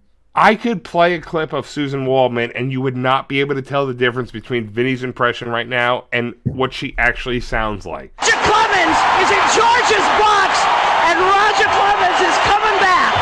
Oh my good goodness gracious! Of all the dramatic things, of all the dramatic things I've ever seen, Roger Clemens standing right in George Steinbrenner's box, announcing he is back. Roger Clemens is a New York Yankee. Yeah, That's how bad she sounds. Michael Kay is equally as bad on TV. He's like the uh, Mike Francesa if you took an upper, because Mike Francesa would p- put you to sleep, but Michael Kay would kind of make you wake up and go, huh, "What? No, okay," and go back to sleep. If anyone hasn't listened to or watched Yankee games, I don't know how they're the most popular team because their shit is boring as fuck. They are the not best. listen, they can't be an exciting team. I'm They're sure the that- best team in baseball right now. Mets are the third, I think, third best second- team. Sec- we're the best team in the National League. yeah, they're the best team in the National League. second best team in the league. The, the, it's the Mets and the Yankees are like top three of the best teams in baseball. We're both Mets fans. But the point is, I was listening to the fan, and the Yankee game was starting, and they were talking about something, and John Sterling said the phrase frozen rope.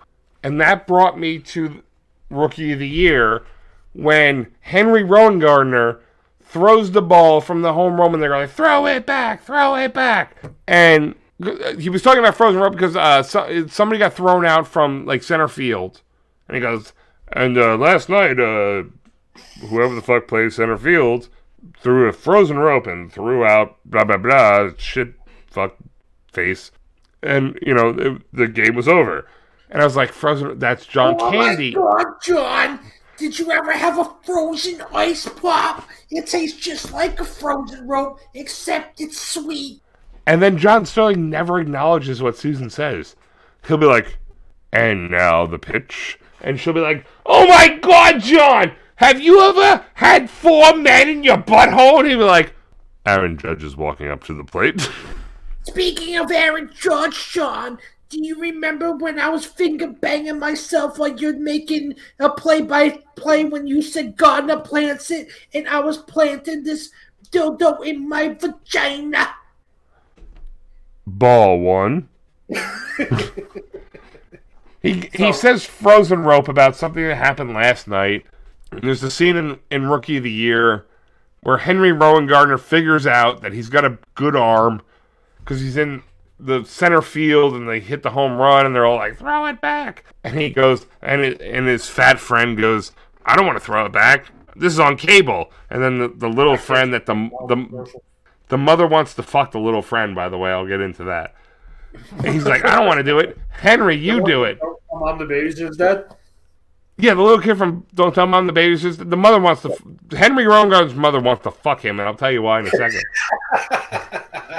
and then Hen- and then Hen- he goes, Henry, you throw it back. He goes, oh, okay. And he goes, he pulls his arm back and goes, and he just throws it to home. And then the the base runner's not back from from center field.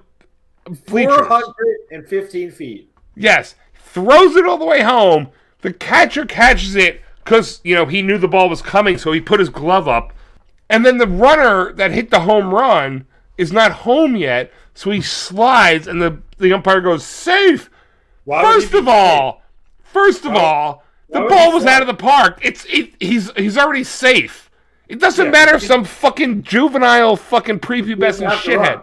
He didn't have to run. He's not gonna be out. It's He- automatically run. Automatically run. So him. Before he even gets to first base. Henry Rosenbagger throwing it back in from center field doesn't mean that he's going to beat the runner. It's not like he's throwing it from the actual center field. Why would he slide? He wouldn't even know that the ball was coming. No, he saw it because it happened right in front of him. The catcher goes, "Oh, So it's like, oh my god, I should slide because I might be out. I might be, I might be out." That was the whole thing. I might be out. I better slide. Which doesn't even slide. He just falls. He doesn't even touch the. If you watch the movie, he doesn't even touch the plate. So technically, may have been out. Okay, continue. You know the first person I'm firing at Rookie of the Year? Who? Daniel Stern. No, you know who the first person I'm firing? Chet Steadman. No, no. First, All right, so Shut the fuck up for a second. I, I just read something. Pete Dunne and Sheamus and Ridge Holland stables called the Brawling Brutes. Yeah, that they announced that one. Out. Uh, you. Number two. Fuck me! I didn't fucking come up with it. you. Number two. I always said that Rhea Ripley is fucking Pete Dunne with a fucking tits. Number three. Back to Rookie of the Year. Daniel Stern. He never shows up to work. Well, no, he got stuck in the door in the hotel room. He got stuck in the door. He got stuck in the cage. That's true. He never shows up to work. And what's All right, so- What's he so- coach of?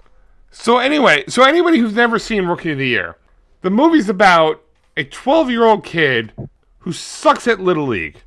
Sucks. Awful. Worse. And Worse than Smalls.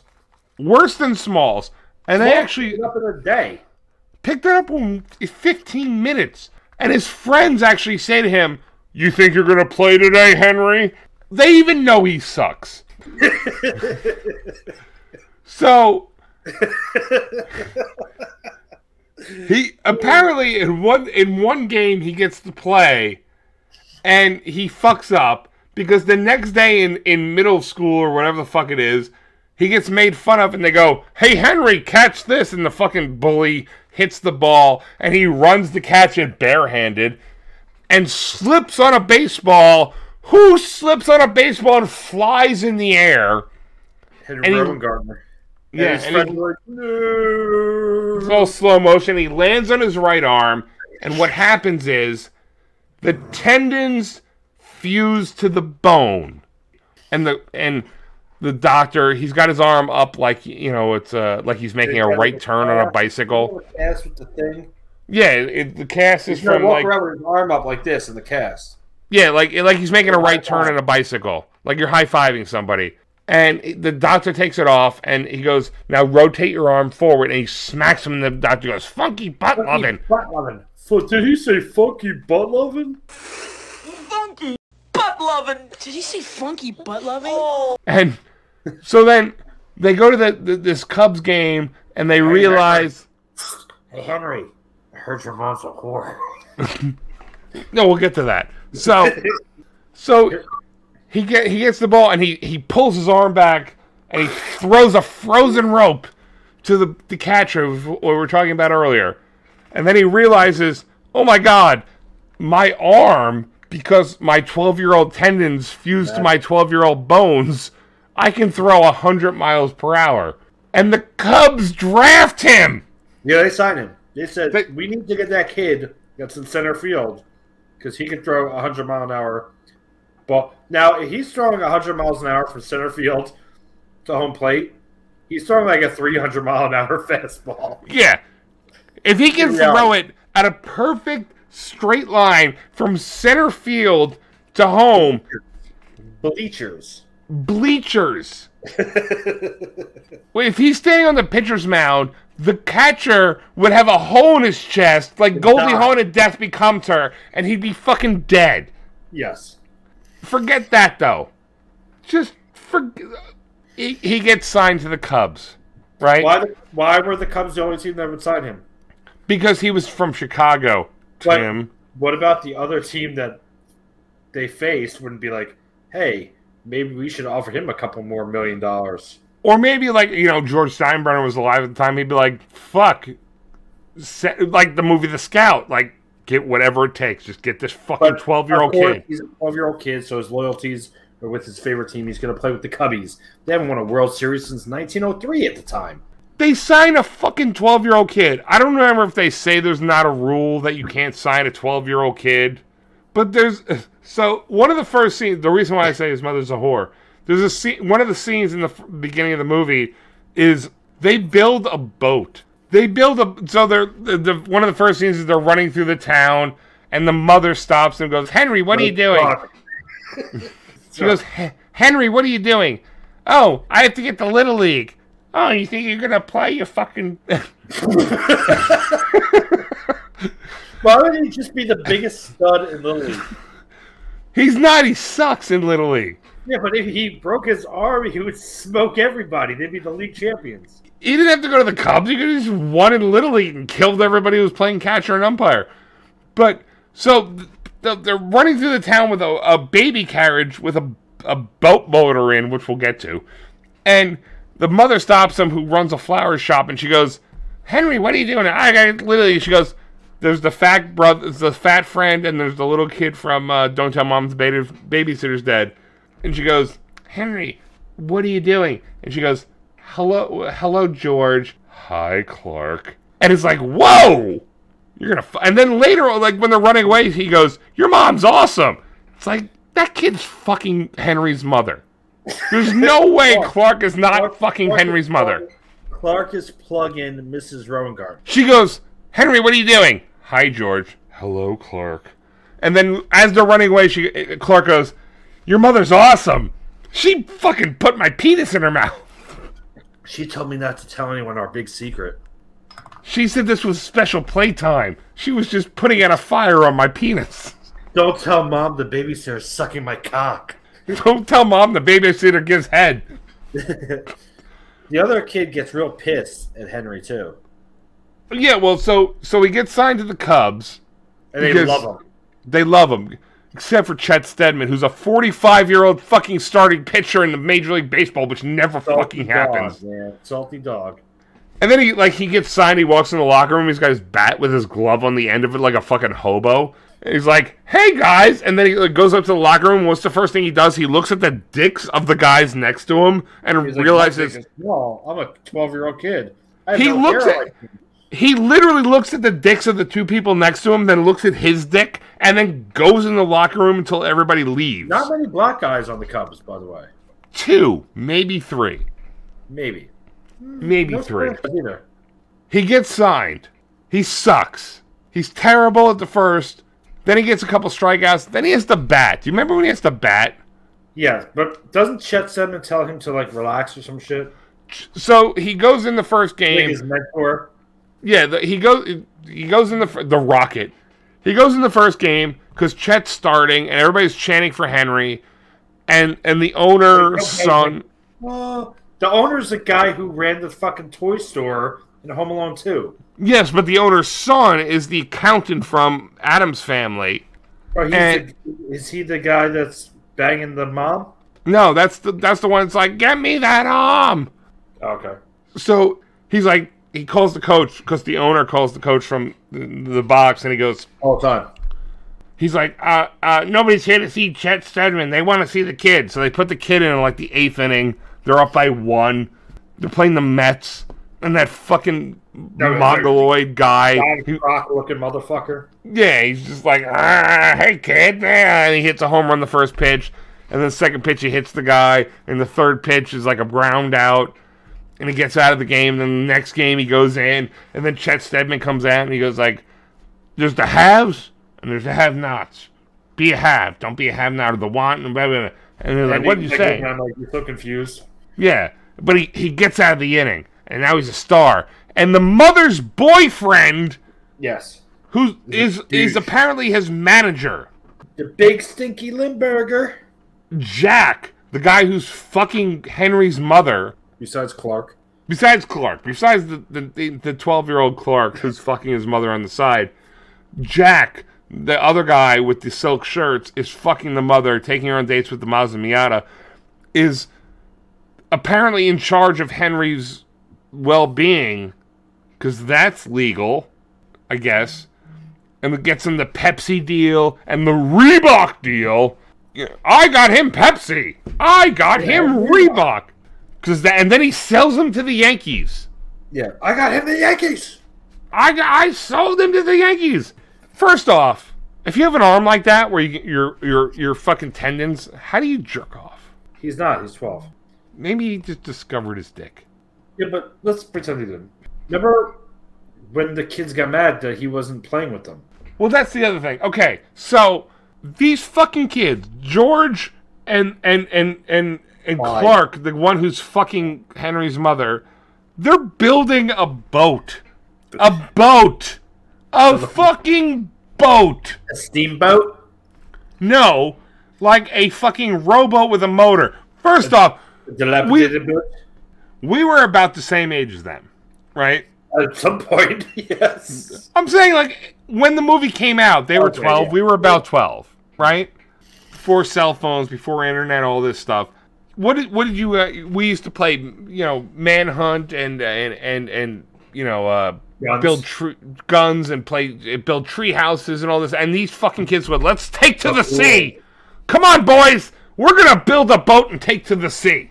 A pirate's First life me. Yeah, pirate's life for me. We're from Chicago. We're gonna fucking build a boat. Is that a normal thing, Tim or Matt?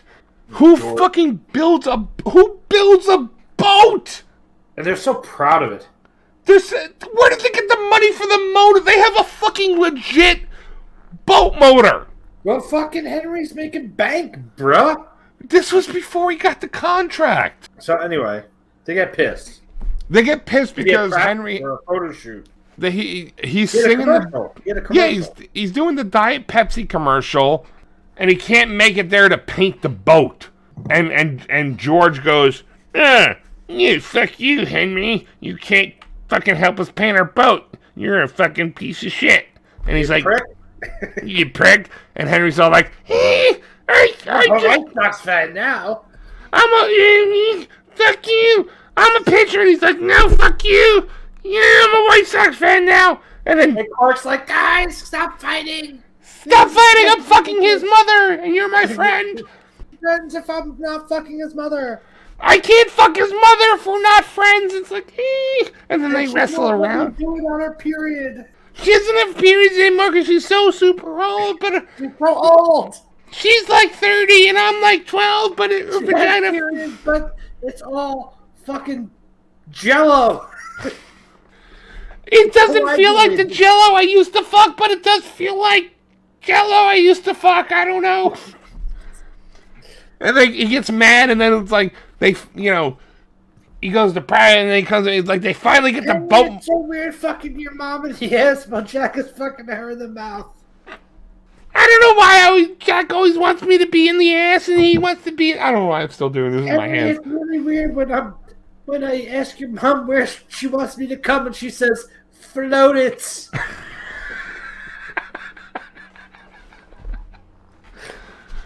We'll get to that. so they build this fucking boat, and Henry's got a crush on this fucking girl that George likes to say she's stacked. He, there's a scene where he goes, "Go talk to Becky." I don't want to talk to Becky. I'm nervous. And he goes, "She's stacked," and he puts his fingers like an inch from his chest. And he's like, "Milk." I I recently just watched this movie. Okay, okay. And she, he's like, Milk's done her body good. It's like, dude, she's 12. I'm watching this movie now as a 41 year old man. You're like you're like, oh wait, let me stop doing it's like, that. oh, wait, what does she look like now? Let me Google it real quick. Oh, oh, I guess I can come. They get this fucking boat to work. Who the fuck builds a boat at 12 years old? Is is what them apparently. Who the fuck becomes a major league baseball pitcher at 12 years old in the starting rotation? Sometimes in the starting rotation, sometimes as a reliever. They get the boat to go. First of all, you want to talk about pollution? There's fucking black smoke coming out of this motor that they found on the side of the street in Chicago. Black smoke just pouring out of it. And they go up to the Coming out of beach. Rowengartner too. You know, he has a lot of fucking black smoke because, you know, Chet's fucking fucking her. Jack's fucking her. Clark Fucking Clark is fucking her. Everyone's fucking Henry's mom. Outside's fucking her. Yeah, you know, he's away on fucking. Sammy Sosa's rookie year, he was plugging that bitch too. Welcome to the Cubs. Here's Henry's mother. it, was, it was in the contract. Mrs. Rotor Rooter. That was actually her nickname in high school. I don't know if you know that. So they get the boat to work, and it's fucking pouring black smoke up. And what do they do? They pull up to the beach where Becky, the fucking girl that Henry likes, and they're, come on, get on the boat. Stacked. She's stacked. She's fucking one inch from her fucking chest, boobies stacked, 12 year old. And she gets in the boat and they fucking go around this lake or whatever in this fucking pollution boat that's just spewing black smoke. And there's six people in this boat. The boat is the size of a rowboat and there's six people with fat fuck George and it's not sinking. Sounds like a petri dish to me. It's a Petri dish of shit. Then he goes to the, the the Cubs make it to the I guess the playoffs. The NLCS or some shit. This was before those wild cards and everything. So it was like they bring Henry in as the closer. He gets one out. He gets two outs. He gets three outs. Now it's the ninth inning. And he's walking back out to the mound. He steps on a baseball. Steps on a baseball and flies up in the air. We're playing the Mets again, right? Playing the Mets again. But he flies up in the air, lands on his arm, and he can't throw hard anymore. So instead of taking him out. Why is he on the Yankees at this point? Oh, because it was going to be the end of the season. He was going to the Yankees. He can't throw any hard anymore. It's the ninth inning. They're winning by like two runs. They're playing the Mets. The fat fuck with the tongue, who hits home runs every time. He's he's up third. He goes, I can't I can't throw hard anymore. He he calls everybody in. He's like, Hey guys, I can't throw hard anymore. And they're all like, Oh no, how are we gonna figure this out? Instead of going, Hey, get this twelve year old fuck out of the pitching rotation. Get another reliever in here. We have other pitchers. Get this fucking kid out of here. Chet Steadman in the game? He started the game. And he got And he- hurt. Remember? He got hurt. He goes, the coach from the dugout, because that's what coaches do. I'm going to take you out. And he goes, give me one more. And one more. fell, right? He, he throws the last pitch and his shoulder goes out and he catches the ball, but he, he's like, I can't throw it to home. So I'm just going to When run he ran, he tagged the guy out, right? Yeah. The guy's like, I'm done. My career's over. Well, give me at least six months before you take my job. It's like, all right, black Italian guy, I'll give you six months before I take your job. All right, quote unquote, Sal, if All right, that's your real name. All right, Sal, M- what Martino or whatever the fuck your Yeah, Matino. Sal. My last name is definitely made up because I'm hiding from somebody. Martino, and then Henry goes in. He can't throw hard anymore, and the, the t- instead of you know them going, hey, you were gonna you were gonna take Chet Steadman out, and he was he was winning the game. Um, it was two outs in the uh, seventh inning, and you were gonna take him. You were yelling, "I'm gonna take you out." This little fucking twelve year old prick can't throw hard anymore. He's worthless. He's worthless. He's a fucking little leaguer now. But let's keep him in, and let's do some fucking trick plays. Let's improvise. Let's just improvise. This is only the biggest. Yeah. No, that was when he got on base. Oh, okay. we're just gonna figure this is the the closest Hit we've been to trick? a, yes this is the closest we've been to a, a world series in a hundred years let's just keep this fucking 12 year old prick in and the first guy he the best. hope for the best let's just it'll work out in the end and he and the first guy gets on base so they hidden ball trick it which is by the way an illegal move but then the second guy gets on base and he starts tossing the ball up in the air which is you know delay of game Oh, daring him to run, right? yeah, and then he throws the rosin bag up and he catches it and he th- throws the guy out at second. And they go, "There's two outs." And then who's up? The fat Big fuck fat from the fuck. Big fat fucker from the Mets. And apparently he can hit a 150 mile per hour fastball, but can't hit a fucking slow pitch. He's like, and then he has like, does he have two strikes on him? He has two strikes and he look he Henry peels the Peels fucking piece of of tape the off glove. and it's got his mother's initials. And he goes, Oh, what's what's this? It's my mother's initials. And he Because she his said that his father, that he never met, was a great baseball player which by the way, emphasizing that his mother was a whore and a piece of shit. and a piece of shit. She's fucking Jack, Chet, Clark, and his father who left him when she goes, I'm pregnant. He goes, fuck you. And he's just out. And she's like, oh, he was a great baseball player, though. You should love him. And then fucking peels the thing over, he sees the initial, and he looks at her and he goes, You? He finds her in a crowd of thousands of 50,000. people. You? She goes, Yes. She goes, What'd she do? She goes, floated. She literally tells. Time the fuck out. Time the fuck out. I'm gonna tell you why.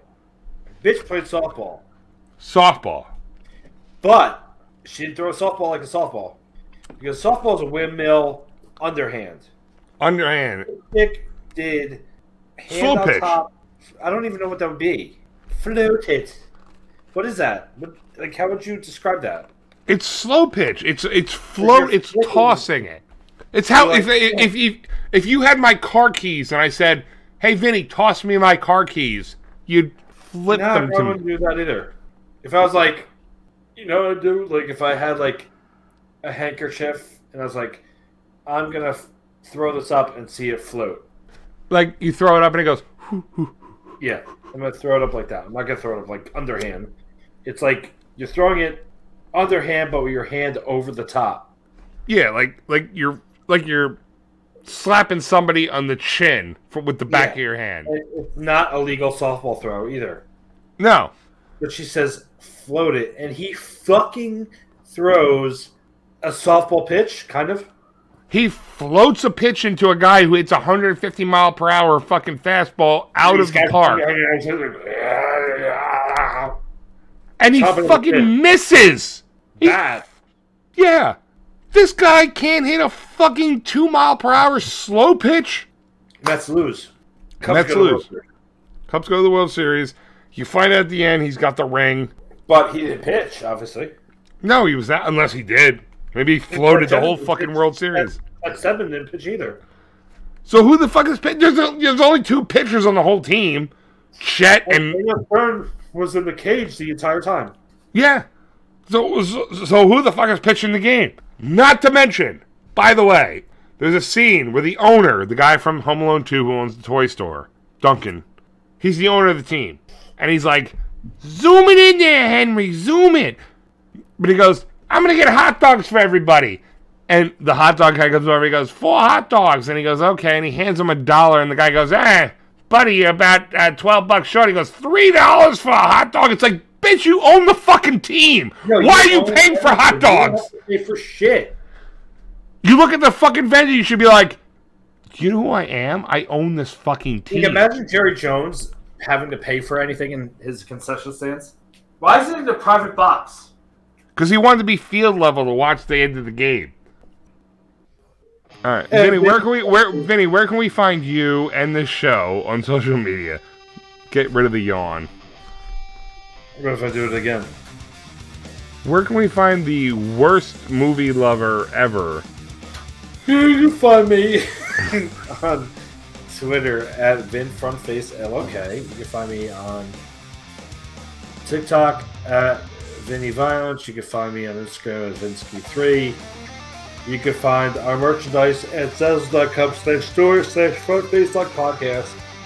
Uh, Ryan, oh, you can also find us show on Anchor.fm, Spotify, Apple Podcast, and anywhere else you listen to podcasts. Ryan, where can we find your dumbass? My dumbass, my autistic, sociopathic, narcissist ass. Twitter, obsolete mule two five six. This show, Front Face Lock, on Twitter, Instagram, and Facebook at Front Face Lock Podcast.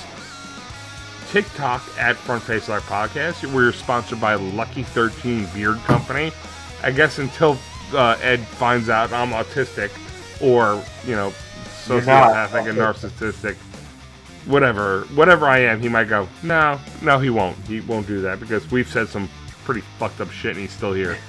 So, Anyway, um, yes, uh, you can find us on YouTube at Front Face Lock Podcast. Uh, Just Google fucking Front Face Lock Podcast, and we come up in the first 100 searches. And we're gonna have more stuff. Lots of movies. Lots of movies and wrestling. We're, we're, we're moving toward more towards the movies and wrestling. A lot of re- the first hour was wrestling, and the second hour was movies. So some people seem to like what we're doing, so we're gonna keep doing it. Yes. Fuck Henry Rowan. Gardner and fuck the Lost Boys. Well, fuck you. How about that? That's more important. Fuck you. I'm okay with that. Fuck you, Please, and I hope someone shoots you in the fucking chest with an arrow into your boob box. All right, well, zip it up, zip it out. All right, zip it do up. Bye bye. All right, see, see. All right, uh, later, dudes. S you in your A's. Don't wear a C in jail over your B's.